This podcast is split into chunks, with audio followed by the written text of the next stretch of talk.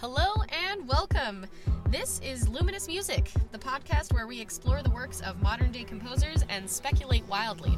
Today's episode is going to be focusing on the music from The Last Jedi, composed by the legendary John Williams. So let's get started.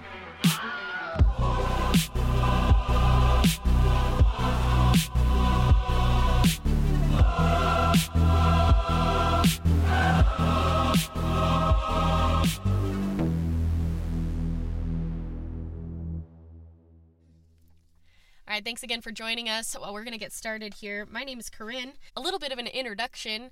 I am a music major. I've played the cello for over 20 years. I love to sing, I perform, and I now am looking for a way to use my music degree that's at least semi useful. So, unfortunately, this is what that's going to be. uh, with me is my co host, Matt. Hi, I am husband of Corinne. I also have a degree, but it's much less useful in this situation. It's with music business. So I do have a little bit of background in theory. I've played guitar for a hundred years.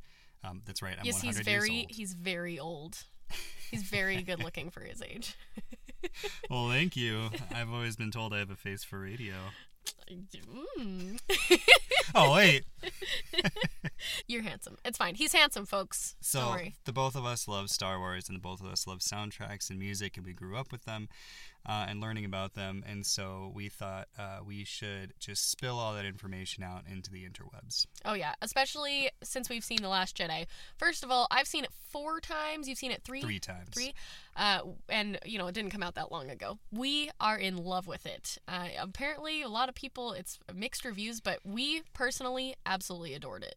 Yeah, we've we've seen it three times because we seem to get more out of it every time. And I know fourth, fifth, sixth, there's always still more to find, still more music to find, but still more small moments, still more connections, just things to love. Uh, and I already love Rian Johnson as a director, and was probably the most excited for his addition to the story uh, as to anything else that the Last Jedi was going to bring us. Yeah. And, you know, regardless of how you feel about The Last Jedi, there is no denying that John Williams has done it again. You don't have to like anything in The Last Jedi plot wise, but you can absolutely appreciate how p- perfect and beautiful this music is. Sure, and what's exciting uh, about any Star Wars movie, any saga movie, is you can expect a great performance from John Williams. He turns it in every single time. Every time. And he just, obviously, he just gets better and better. He's amazing. So, what I want to talk about today, we're going to focus on four characters and their uh, primary themes. I we want to talk about these four. So we've got Kylo, we've got Rey, we've got Leia, and we've got Luke. Those are our four main characters. You know, we do have other characters. We've got Poe and Finn and people who really are contributing to the story in a big way. But I would say our four major characters are Kylo, Rey, Leia, and Luke. And we talked about a bunch of different combinations and who we want to in- introduce first and what we want to talk about first. And the more we talked about it, the more Corinne got excited about how connected these four characters really are. Oh yeah. I mean, we're talking so obviously Kylo and Rey. They've got what kind of feels like almost a romantic connection in this Possibly. film. I mean, I I ship it, but it's all right. Not everyone What's the does. hashtag? Uh, ha- Reylo. It's Mm. Reylo. People like Reylo. But so anyway, we've got Kylo and Rey, and whether or not it's a romantic connection, it is a connection. It's a connection in seeing someone that you know is also struggling, especially with the Force, and frankly, they both need more guidance. So they, you know, they're trying to find that in each other. And of course, they're both trying to turn the other to see their point of view. So they've got a Mhm. good connection there. Obviously, Kylo and Rey, really good stuff in this film. Kylo and Leia, mother and son. We've got some seriously deep connections there. We've got Luke and Kylo. We've got an uncle and his nephew, a master and his student, uh, and we see this, you know, deep betrayal. Really, uh, if we're talking about how Kylo feels about Luke, how Luke feels about Kylo, it's really just a sense of betrayal. And Snoke sees them as equals in this movie, uh, and then to, comes to find out that the equal is actually Rey, the lightness. Exactly. And then not only do we have, you know, Kylo and Luke, we've got Rey and Luke connect as well. We've got Rey and Luke obviously being kind of a, ma- a master and teacher dynamic again in a different way. You know, Luke's really hesitant about it because of Kylo. We've got Luke and Leia are connected, obviously siblings. Right. What something we've seen for decades, Luke and Leia's connection uh, and we'll talk about that connection over 30 years in a little bit here. Exactly. So we every single one of these four characters connects to the other. I'd say the weakest connection is probably Rey and Leia, and even those two, they have really significant moments together, beautiful moments. I mean, if you think about it, Rey has been there for the two most significant losses in Leia's life. The death of her husband, her ex-husband, and or I, I, they were getting an official We'll divorce. I don't know how it works. sure, the death of her love of her life. We'll say the love of her life, and the death of her brother. Right. She's been there immediately after she senses those things. They both sense them at the same time. And if I'm remembering right, the first time they even meet in Force Awakens is that moment when Leia walks directly up to her and hugs her. And basically, uh, you know, Chewie walks by and she doesn't know it's Chewie, but that's okay. That's a different thing. I'm just I'm just messing around. But the first time they meet, they they're already they already feel like kindred spirits. They're already hugging. They're already friends. Exactly. So let's dive into the music here because that's why we're here. We're going to talk about Kylo first. Now, Kylo has three themes technically, which is rare. Usually, when you have a character's theme, they have one real theme. You can have themes that change, like with Leia, for instance. She has her theme, Leia's theme, but then she also has a Han and Leia theme, which is slightly different, and she has a Luke and Leia theme. We'll get into that a little later. But technically, she herself has one theme.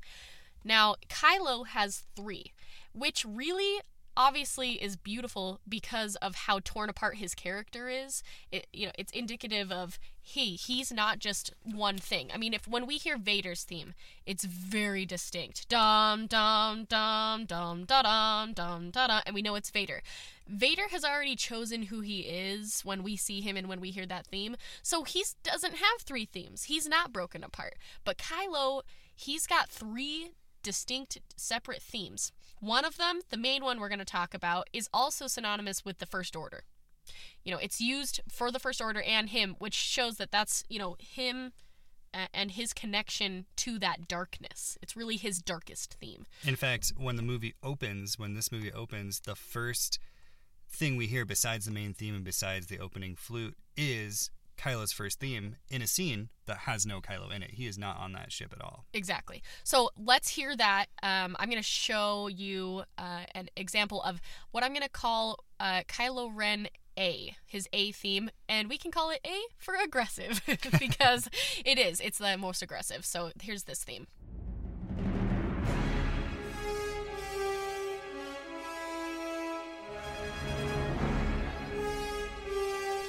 So that's his main theme. That's the the theme where oh, it's synonymous with the first order. It's super aggressive. It's very brassy, very strong, and very dark. Much like Vader's main theme starting in Empire Strikes Back. Very obvious. Very Yeah. it slaps you in the face. This character is going to be on the screen right now. You would know that if it were a radio show that Kylo Ren is on the screen.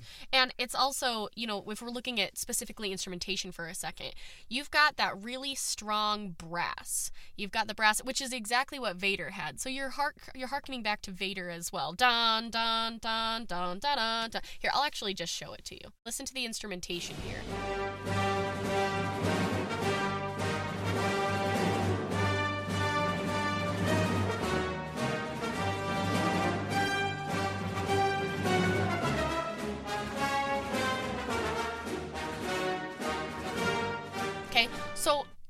For a second, I want to pause and I want to talk about, for those who don't know what an orchestra is typically made up of, let's talk about it a little bit. Uh, I'm going to go from the strongest to the weakest.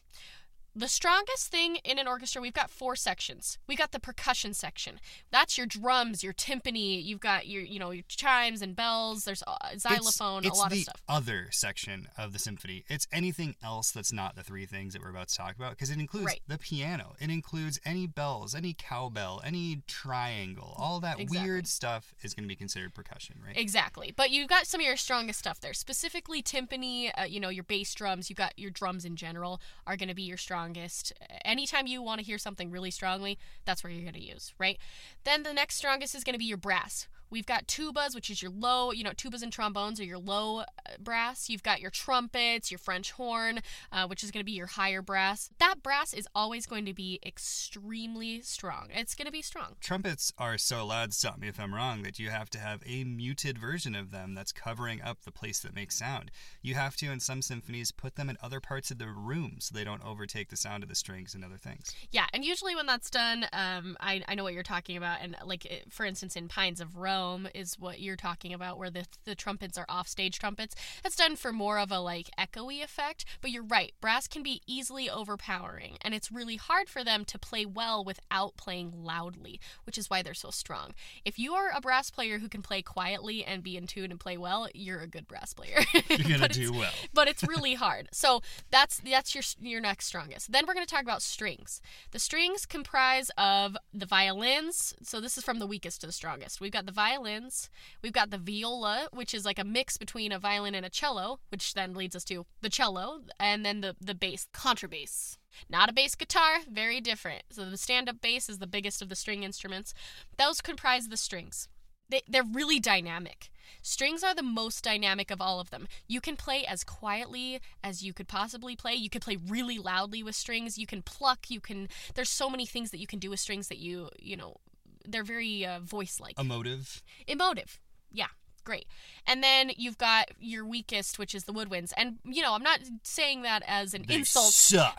I'm not saying that as an insult Screw because you, obviously you can get really strong oboe and really strong bassoon and things like that but those are the weaker instruments you can break a flute in half you know what i mean so we've got in the woodwind instruments we have bassoon is the lowest. Then we've got you know clarinet oboe uh, flute piccolo which is just like the annoying version of the flute. Piccolos you know that i'm right. So that's your basic orchestra and then of course you got your conductor in this case john Johnny. williams who you can't get any better than johnny baby. So th- i just want to talk about that because then we're going to talk about strength. Imperial march vader's theme which we just played, the dun dun dun dun da dun dun da da, is a lot of brass. I'm gonna play it one more time for you. Listen for that brass. Okay, brass. That's what we're hearing. Uh, and so it's really strong, really, really nice. So then, you know, when you're hearing uh, this first Kylo theme, listen to it and listen for that instrumentation.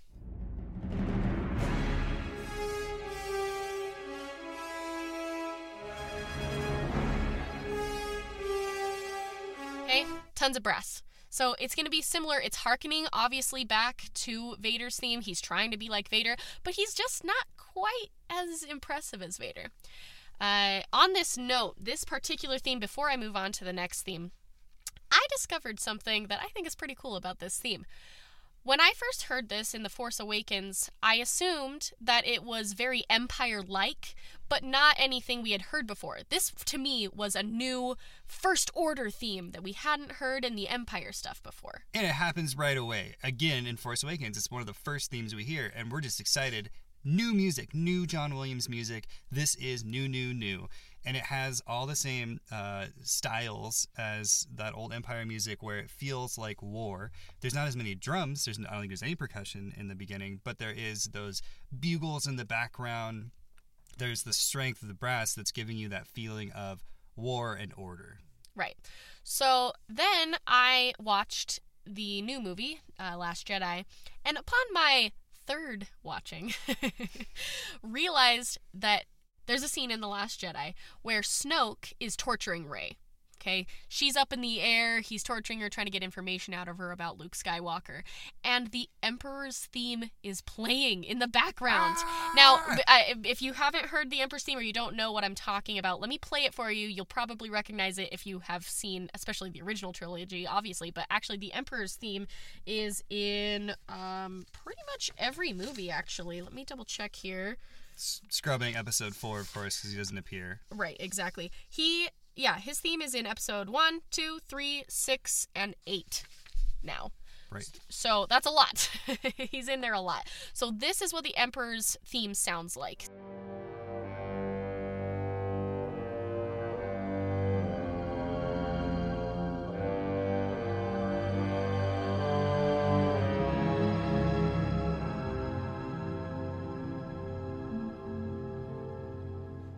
Continue to play this, and what I want you to do is listen because I think you're going to recognize something. So, this is the Emperor's theme, and I, I'm playing this. This is from uh, episode six.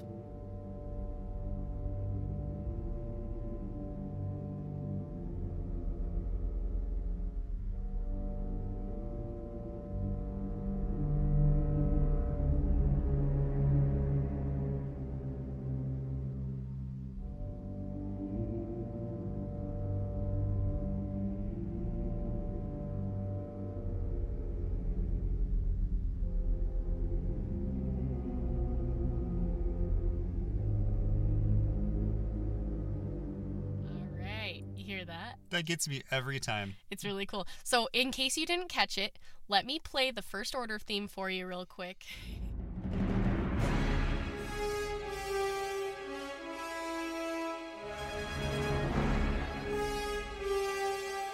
Now let's listen to the Emperor's theme one more time.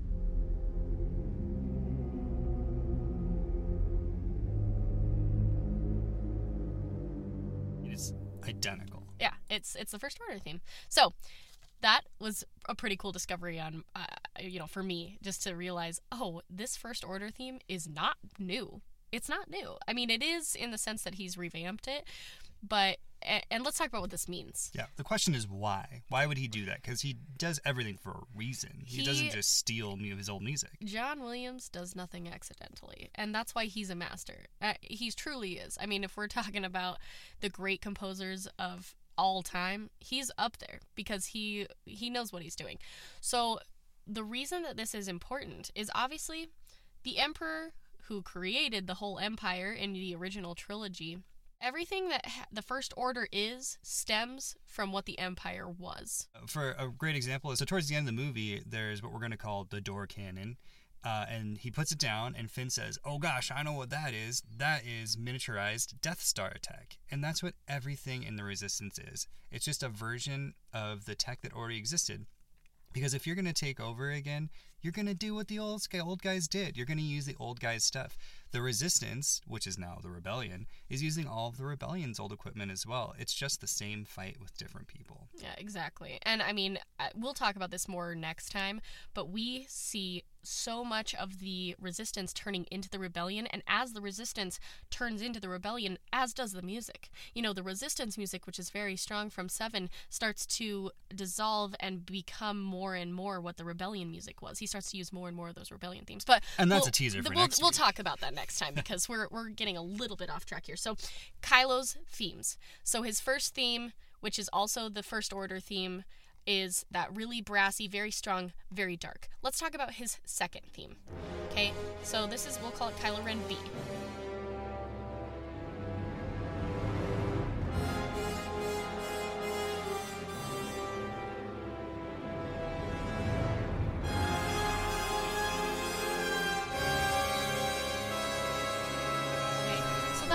like second theme Mm. and we hear that and it is very it's still very dark clearly you know he's obviously consumed by the dark side but it's also a little less strong it feels more Feels- insecure it feels insecure It feels like he's making decisions. It feels like a moment when he's thinking inwardly about what am I going to do about something. it's very pensive Pensive. Sure. Yeah. So that's his second theme. Let's talk about his third theme.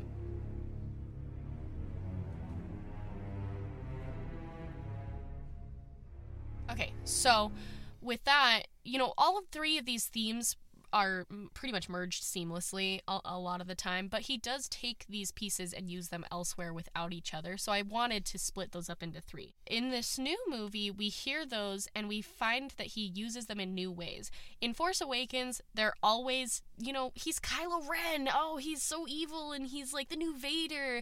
And yeah, he's a little bit of a brat, but he's he's the new Vader. Right. As a space opera, you want to introduce your characters. Right. You want to introduce people when they walk on stage, and you want to introduce your music the same way. You want people to know exactly who this is for and exactly what's happening. Right. He's a villain, right? Bad guy. Now, The Last Jedi is all about failure.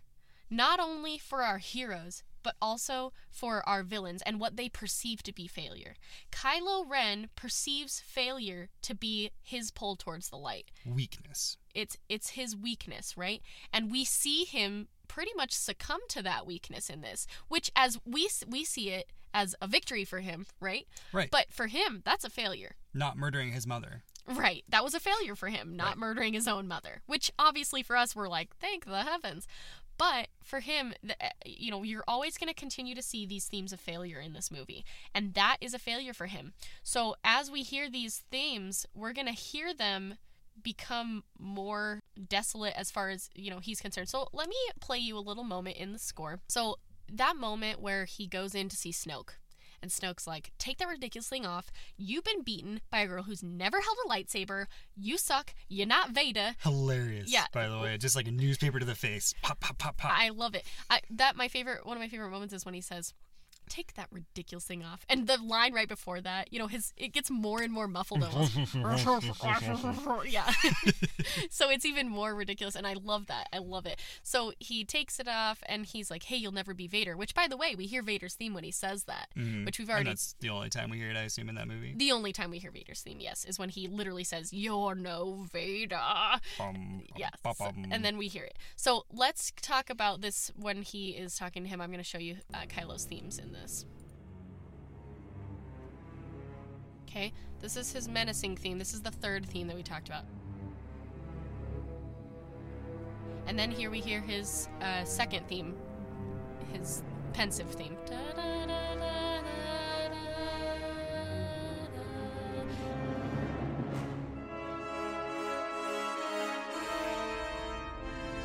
Well, it's to his first theme.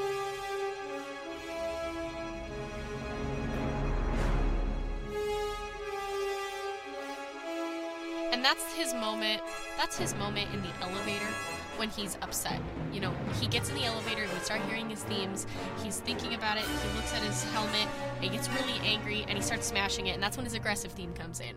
Bum bum bum bum bum. And he gets my get my ship ready. You know, he's Ooh, by the way, we haven't talked about this yet. Those two people, they were obviously about to do something else. They weren't waiting for Kylo Ren to come out of the elevator. They just were going off to do their normal job, and he just yells at them to do something for him. Does everyone just work for him? I mean, he's bas- he's the supreme leader now. Now they definitely do. I think I they're mean, just scared I would, of him. I yeah, I'd be scared of him too.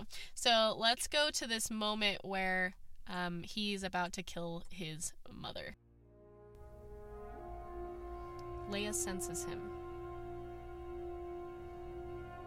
Obviously, very sad, very menacing.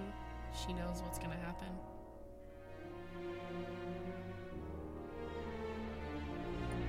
All right, now that right there. That's just a variation of his aggressive theme, but now it's not as aggressive. It's like scared almost. Is what it usually is. Listen to it again.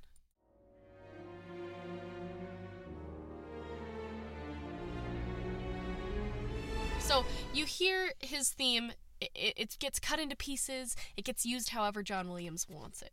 Uh, so the the aggressive theme is not so aggressive. Now, when he is with Rey, and I find this to be really interesting.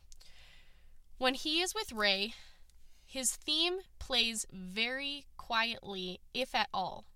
Whenever it does play, it's pretty weak. Because I feel like when he's with her, he's more of a Ben Solo than he is Kylo Ren. In fact, Rey starts calling him Ben. Yeah. To sort of turn him to that Like you're not old Kylo. self. Yeah, exactly. So it's interesting because when he's with her, you know, next time you're listening to it, try and listen for his theme, you know, when they're together. And honestly, the only time you ever hear it is when he's saying things like, Yeah, you're right, I am a monster. And then his theme plays kind of quietly in the background. Oh, you are. You're oh, such, a, such monster. a monster. Oh, yeah, you Just are. like our cat. Yeah, so that's Kylo's theme. We can delve into it more deeply. What will be happening with this podcast series, at this least at the beginning here, is I'm going to be going over these main themes, kind of just as a scratching the surface, and then I'm going to be going track by track, getting into the deeper music theory of things. So if you feel like we're le- leaving stuff out, that's okay. We're probably going to go back to it back in a in a later episode. So I just kind of want to scratch the surface today. Now we're going to take a quick break and do our first segment that I'm going to call Speculate Wildly. Speculate wildly. We'll replace that with something. Oh, okay. You're not gonna keep it. All right, it's okay, we, we can keep it. We can keep it. So, my first Speculate Wildly what does John Williams' home look like? Oh man. That's a really good question because I feel when I picture it, I feel like it's like this really precise like there's a lot of white. Mhm. Like it's very futuristic almost in its like simplicity. It's very simplistic and white and clean. Similarly, I picture an apartment. I don't picture a mansion. I'm talking like a New York high rise, right? Like a beautiful apartment, but still uh, diminutive space, diminutive space instead of like a giant mansion. Hmm. Yeah, I don't really picture a big mansion, but I picture it like white. I Does- don't know why. Maybe I picture him as a god. That's a problem. That's why. Is he always wearing white as well? nah, he's got that black turtleneck. He's a Right, jazz. that's all he He's has. jazzy baby. He's Does- Johnny baby. Does he have an entire closet full of just that black turtleneck? Like 50 of them? yes. Yeah, I think so too. I love that. I would love to see his closet and just see it just black turtlenecks. One white room with a black piano. Yeah. uh, or maybe it's a gold piano, Ooh, well, he does have the money for it, I'm sure. like a C3PO gold. oh, why'd you have to bring C3PO into this? Wipe that nervous expression off your face. You're not nervous. I'm nervous. So let's move on. Let's talk about Rey. Cause that girl is awesome. she's got she's got it going on. She's got some great outfits. She's got some the best outfits. Who designs her outfits? I demand to know. because I want them. So let's talk about Rey and why she's important. So remember our talk about the orchestra and orchestration and why it's important. Before we dive right into Rey's theme, let's talk about the Force theme for just a second. Now, if you don't know what I'm talking about, let me play you the Force theme because you're gonna recognize it if you don't already know what it is. I would call this the middle C of the Star Wars universe. Yeah, it really is the all purpose theme. It covers pretty much anyone who's using the Force. Obviously, it's used uh, primarily with the, the main whoever the main Force user is in whatever movie. In this one, it's it's Rey and and Luke. So you hear it a lot when those two are on screen. So let's hear it. T- and uh, you know if you don't already know this, you should because it's very good.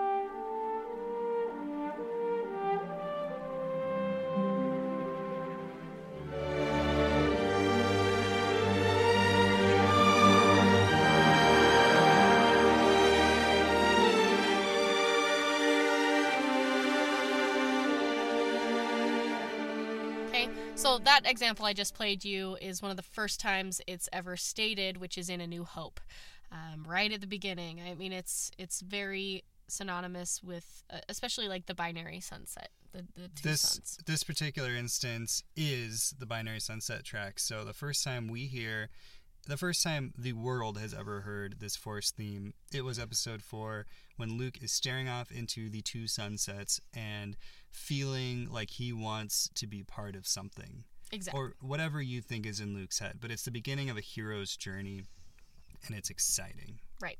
And l- pay attention to the instrumentation there. It is a f- single French horn that is playing. Now, a little background on the French horn for those of you who don't know. The French horn, much like the Force, is extremely difficult to master correctly. it's very easy to lean to the wrong side of the Force. And what I mean by that is it's very easy for it to be out of tune. It's one of the most difficult instruments to master because it's it's easy to start playing it. It's just like any other horn, you know, you've got your armature, you you go for it and sound comes out. But it is so hard for that instrument to be in tune. It is uh, something that I mean, if you've ever, for those of you who've never played the French horn, which is probably most of you, I'd if say I had most. to guess, I'm gonna go with most.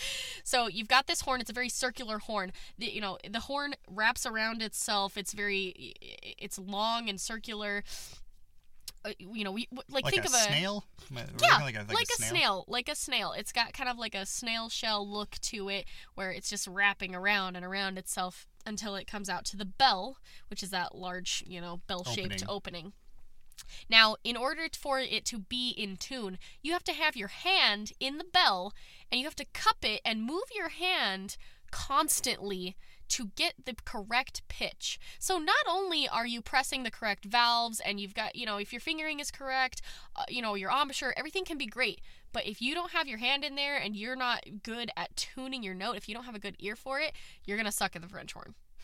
So, a single French horn with an orchestra underneath it is the most nerve wracking thing and the most vulnerable thing I can imagine you know, it, it's extremely difficult for it to be in tune. So having it be alone without the rest of the brass to catch it is scary. You have to be really good at the French horn to do that. That's why this is a really good analogy. it's a good analogy for the force. That's why it's used for the force theme. John Williams knows this. He has this information and he uses it to his advantage when writing.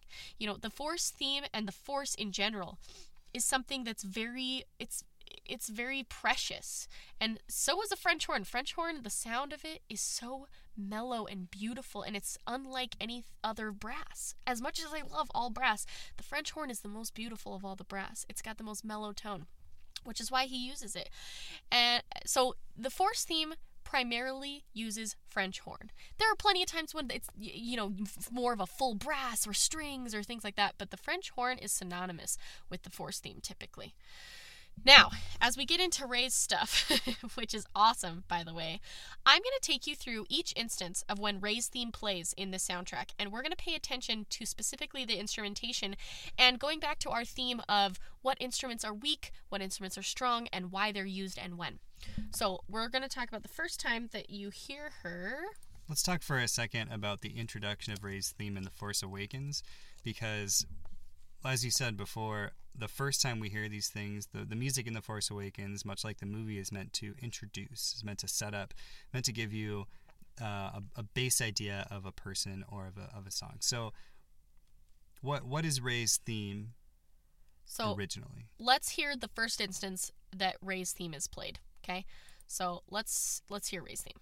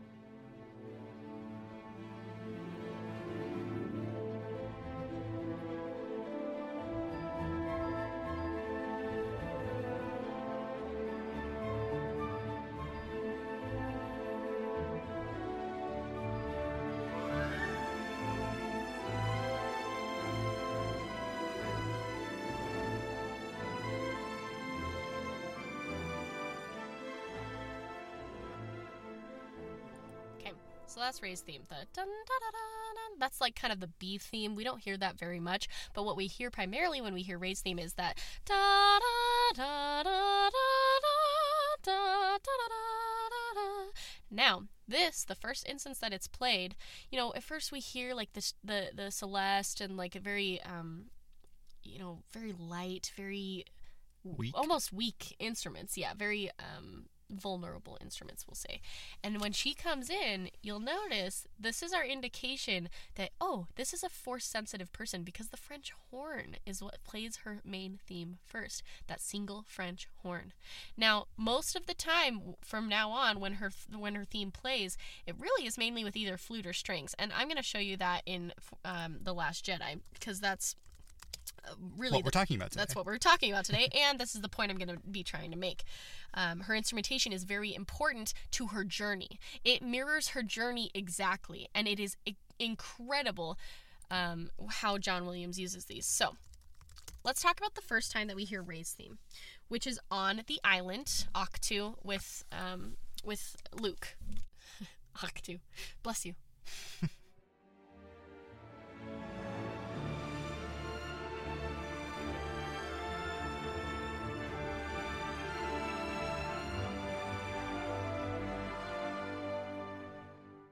Okay, so strings. We got our Right. strings. This is a reintroduction to uh, Rey for the fans. We're seeing her again. We're seeing some exciting stuff, and we're going through a time. We're seeing a time where she is concerned as ever about who she is and where she's going and where she comes from.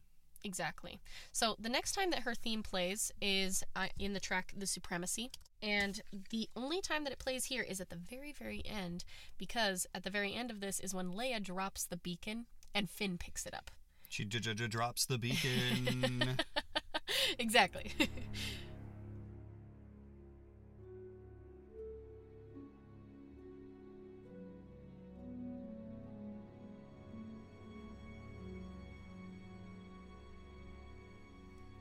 I've got one word for that, and it's surreptitious.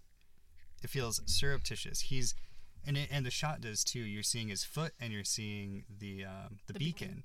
And Leia's just dropped it. No one else noticed. And Finn secretly picks it up and has one of those dastardly looks on his face. And then he walks away to go get on an escape pod. It's he's going behind the back of the entire resistance to do something that they didn't want him to do. Exactly. And I think that the instrumentation here, which was a harp, by the way, if you didn't know what that was, and a harp is extremely fragile. it's probably one of the weakest instruments as far as we're just talking strength of, uh, you know, power, not Mhm. as far as emotion, because the harp obviously can Or- cause you to emote Or quite a bit. difficulty to play. I'm sure it's one Oh of the yeah, hardest. it has nothing to do with skill. It just has to do with the actual strength of this sound is a very weak sound, a very soft sound, and that is done on purpose, obviously, because it's like I said earlier. The theme of this movie is failures, and Leia just failed. I mean, she she managed to survive, but now she's going to be like in a coma, and that beacon is dropped. Finn is feeling like the only reason he picks that up and goes to escape is because he knows that if Rey goes to find them, she's going to get murdered like the rest of them. So mm-hmm. th- it's a failure. He is taking that as a symbol of failure of wow, the resistance is dead. I got to get out of here so I can save my friend. He's trying to escape that failure of the resistance because he's seeing it as the end of the resistance.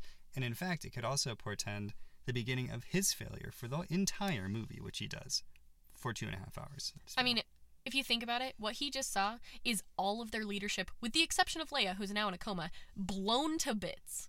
right. They're it's all gone. Over. They, uh, they, there's no way they can go on, right? So he's thinking, well, I'm not putting Rey into this mess. I'm going Mhm. to take that beacon. I'm going to get out of here.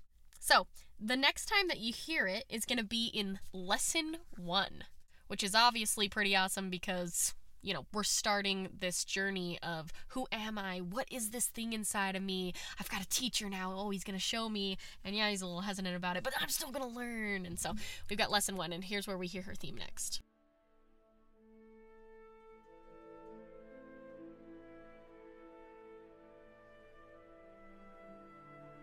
So flute.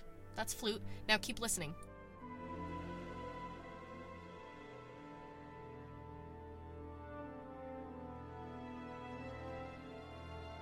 Oh, was that a little French horn? Oh, it was. So it goes from flute and then it, it happens again, it echoes it, but with French horn this time, that singular French horn. And so clearly we're talking about, oh, Rey, oh, she's unsure of her abilities, and then, oh, she's becoming stronger in the force. And we hear that with the French horn. She's And- feeling the force. if I'm right, and I know this is the right scene, it's uh, during one of the more beautiful but least Star Warsy scenes that we've seen in the whole saga. It's when he asks her, "What do you feel?" and she starts listing things, and as she lists them, they they pan over and they show them. They show um, death and decay. They show life. They show the the wave crashing over the Violence eggs and yeah. and flash, flash, flash.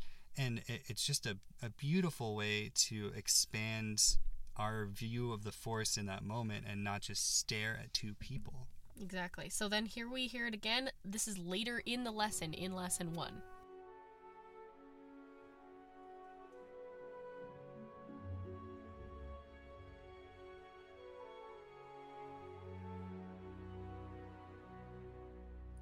Okay, so primarily flute there.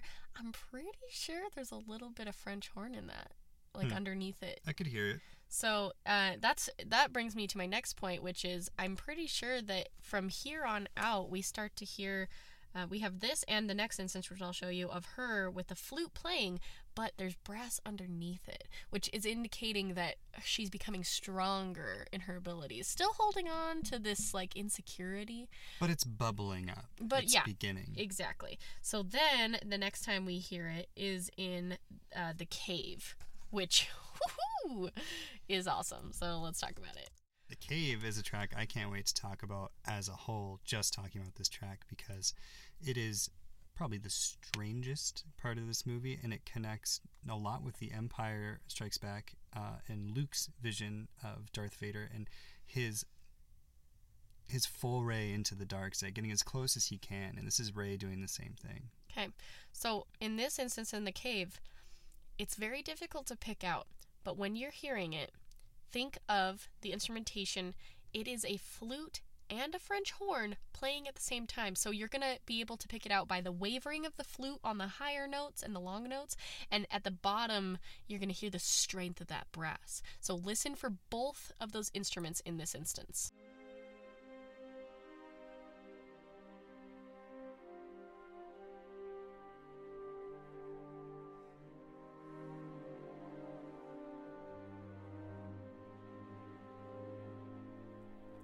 Okay, how cool is that?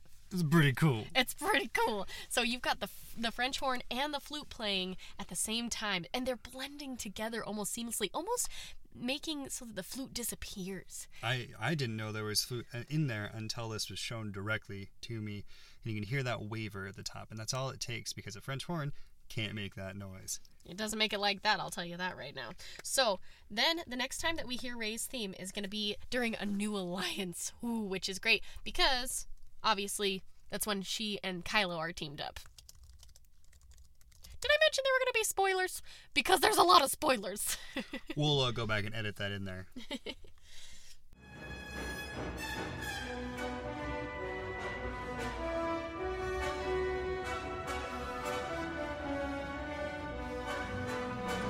Did you hear that brass? That sounds like 100% brass Yeah. to me. That is no, there's no flute in that. So it's super strong. And obviously, this is when she's been the strongest in the force so far. She, you know, Is she just, fighting with a she's lightsaber. fighting with a lightsaber and using the force with another force sensitive person who she thinks is now, you know, on her side, which is also awesome.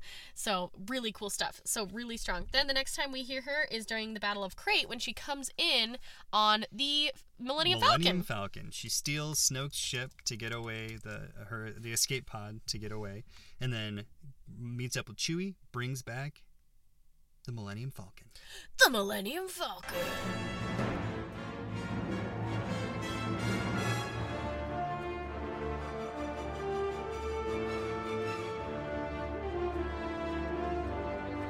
The French horn dough. Mm-hmm. That mm, that is tasty. And it's so strong. You Mm. know, it's so strong. So then uh, we're going to hear her again in just a few minutes, and it's even stronger. Listen to this.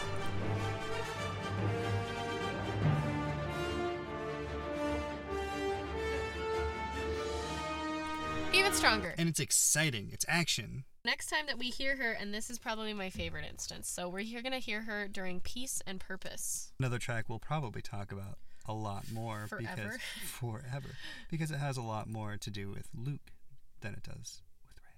Now, when we hear this, this is when she is um, sensing that Luke is gone and she's talking to Leia about it. Okay, they're having a conversation, and this is when her theme plays.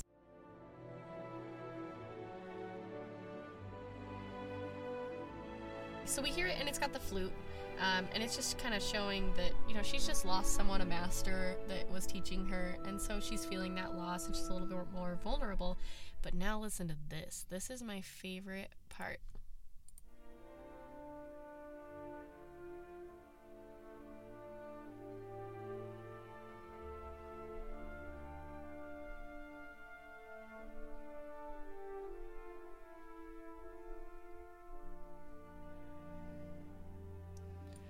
Okay. Instrumentation wise, we've got Rey's theme playing on the single French horn, and we got the Force theme playing with the flute. They've swapped positions. Every time we hear the Force theme and Rey's theme play together, it's swapped. The Force theme is that single French horn, and Rey's theme is the flute. And now we've got it swapped because she is a different person. She's got she's more the Force than she was a scavenger. So we've got that instrumentation showing that she is more solid as a person now. That's a good point you just made. Um, the track that we first hear Rey's theme in The Force Awakens is her. First, you see her in the mask, and she goes down. She has her scavenger parts, and she gets on like a sand sled, and she slides away, and the music's playing. That track is called "The Scavenger," so you could not just consider that Rey's theme, but Rey the Scavenger's theme, and this is now shirking that. Yeah, exactly. Now we're showing that oh, she's more and more of a, a Jedi. She's becoming a Jedi.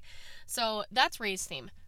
Pretty awesome stuff. Pretty awesome stuff, and the the, the movie itself is at least in the dialogue leading us to believe that she has now um, subscribed to the Jedi Order. She now has the Jedi texts.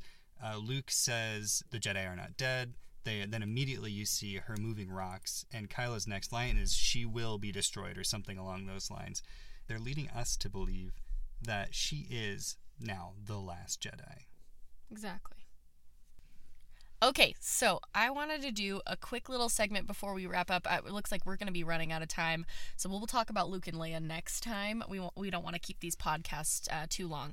But what I want to do before we go is I want to do a quick. Uh, I'll call it composer wars. Ooh, that sounds fun. It's going to be exciting. Where I'm going to show you clips of uh, something from, particularly in, in this episode, I'll show you something from Star Wars, and then I'll show you something from an older uh, composer that, you know, obviously was um, inspiring John Williams' uh, music. So, what I'll do is I will play you some clips.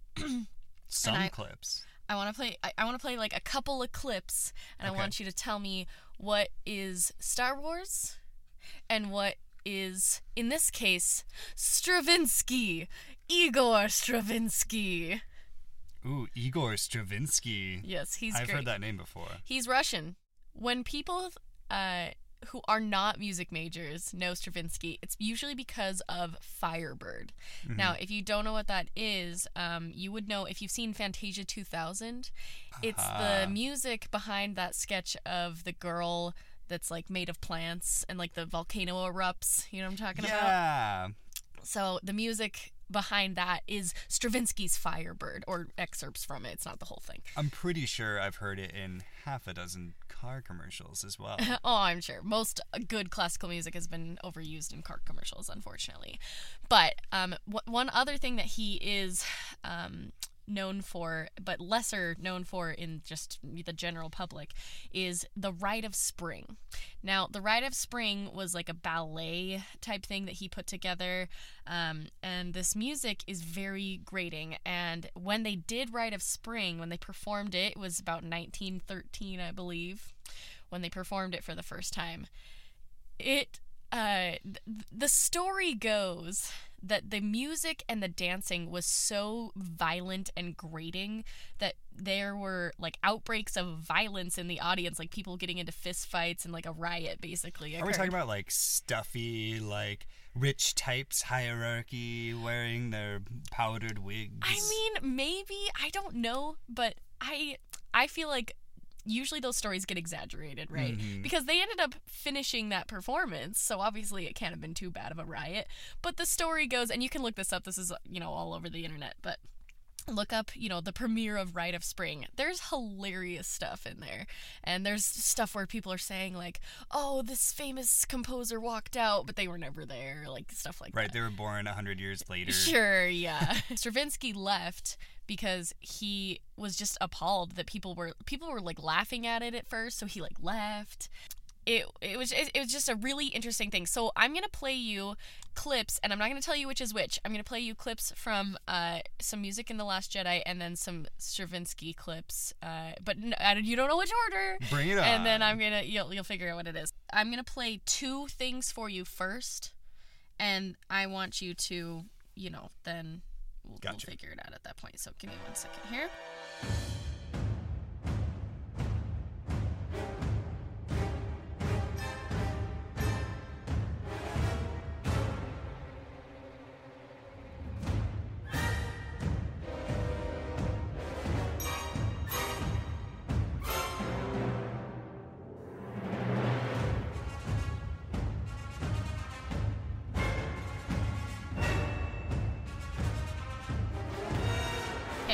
First clip. Ooh, a lot of really angry stuff. A lot of drums. A lot of drums. A lot of atonal back and forth. Does it sound like something that would cause a riot? Maybe. Let's see. We'll hear this one now.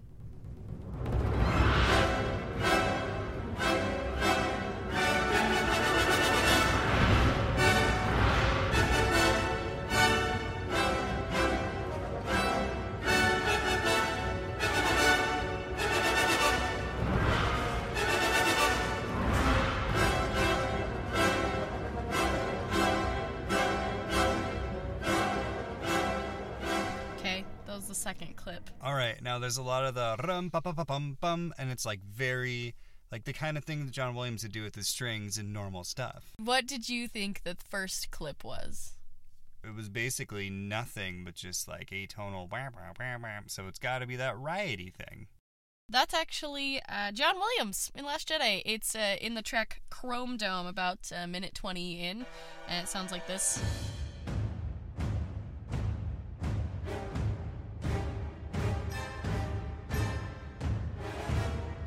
Which pretty much exactly mirrors the next one that I played for you, which comes directly from Rite of Spring, which is this one.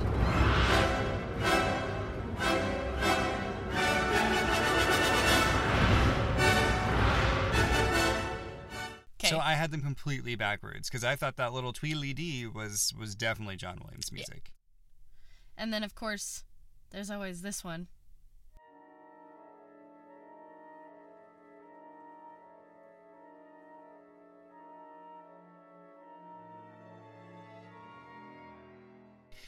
Now that sounds familiar. I know exactly what that's either a part of or directly ripped off of.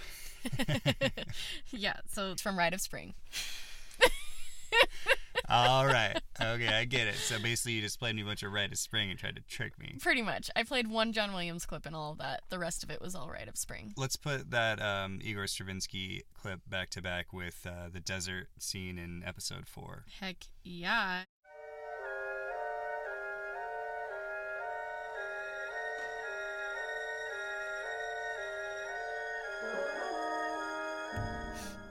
Basically the exact same thing.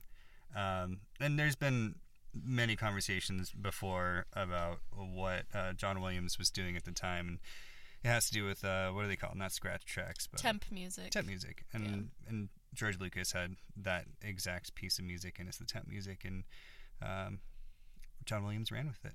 Anyway, so uh, obviously we can see that John Williams has learned from the great masters before him. I would consider Stravinsky to be a great master. So I just wanted to do a little, uh, you know, fun little segment about The influences of John Williams. you know, let me learn you something big. When uh, Yoda is talking to Luke, he says my favorite line of the movie, which is, We are what they grow beyond. And that is exactly, you know, when people say, oh, John Williams, that sounds just like of Spring, he stole that, blah, blah, blah," things like that. No. He takes what masters have learned in the past and he builds on it. I'm going to tell you right now that if Beethoven heard even a single track from The Last Jedi, he'd poop his pants. Okay? Because, She doesn't usually say poop, people. shh, I'll say poop whenever I want. But he's learning from the masters and then he grows beyond. And so, uh, you know, that's if you if you ever feel like, "Oh yeah, he just stole that." No, you're an idiot. All the great composers have learned from the great composers before them. In fact, most people, I believe, uh, Stravinsky was taught by Rimsky-Korsakov, which is another great composer. Yeah. Anyway, they always learn from them before them. All right, we are out of time, so I just want to say thank you for tuning in. Thanks for listening. Uh, we'll get to Luke and Leia next time, um, uh, same time next week. We should be uh, releasing these podcasts once a week. And if you'd like to get in touch with us, email us at luminous.music.podcast at gmail.com. All right. Well, thanks so much for joining us, and I hope you guys have a great day filled with Star Wars music.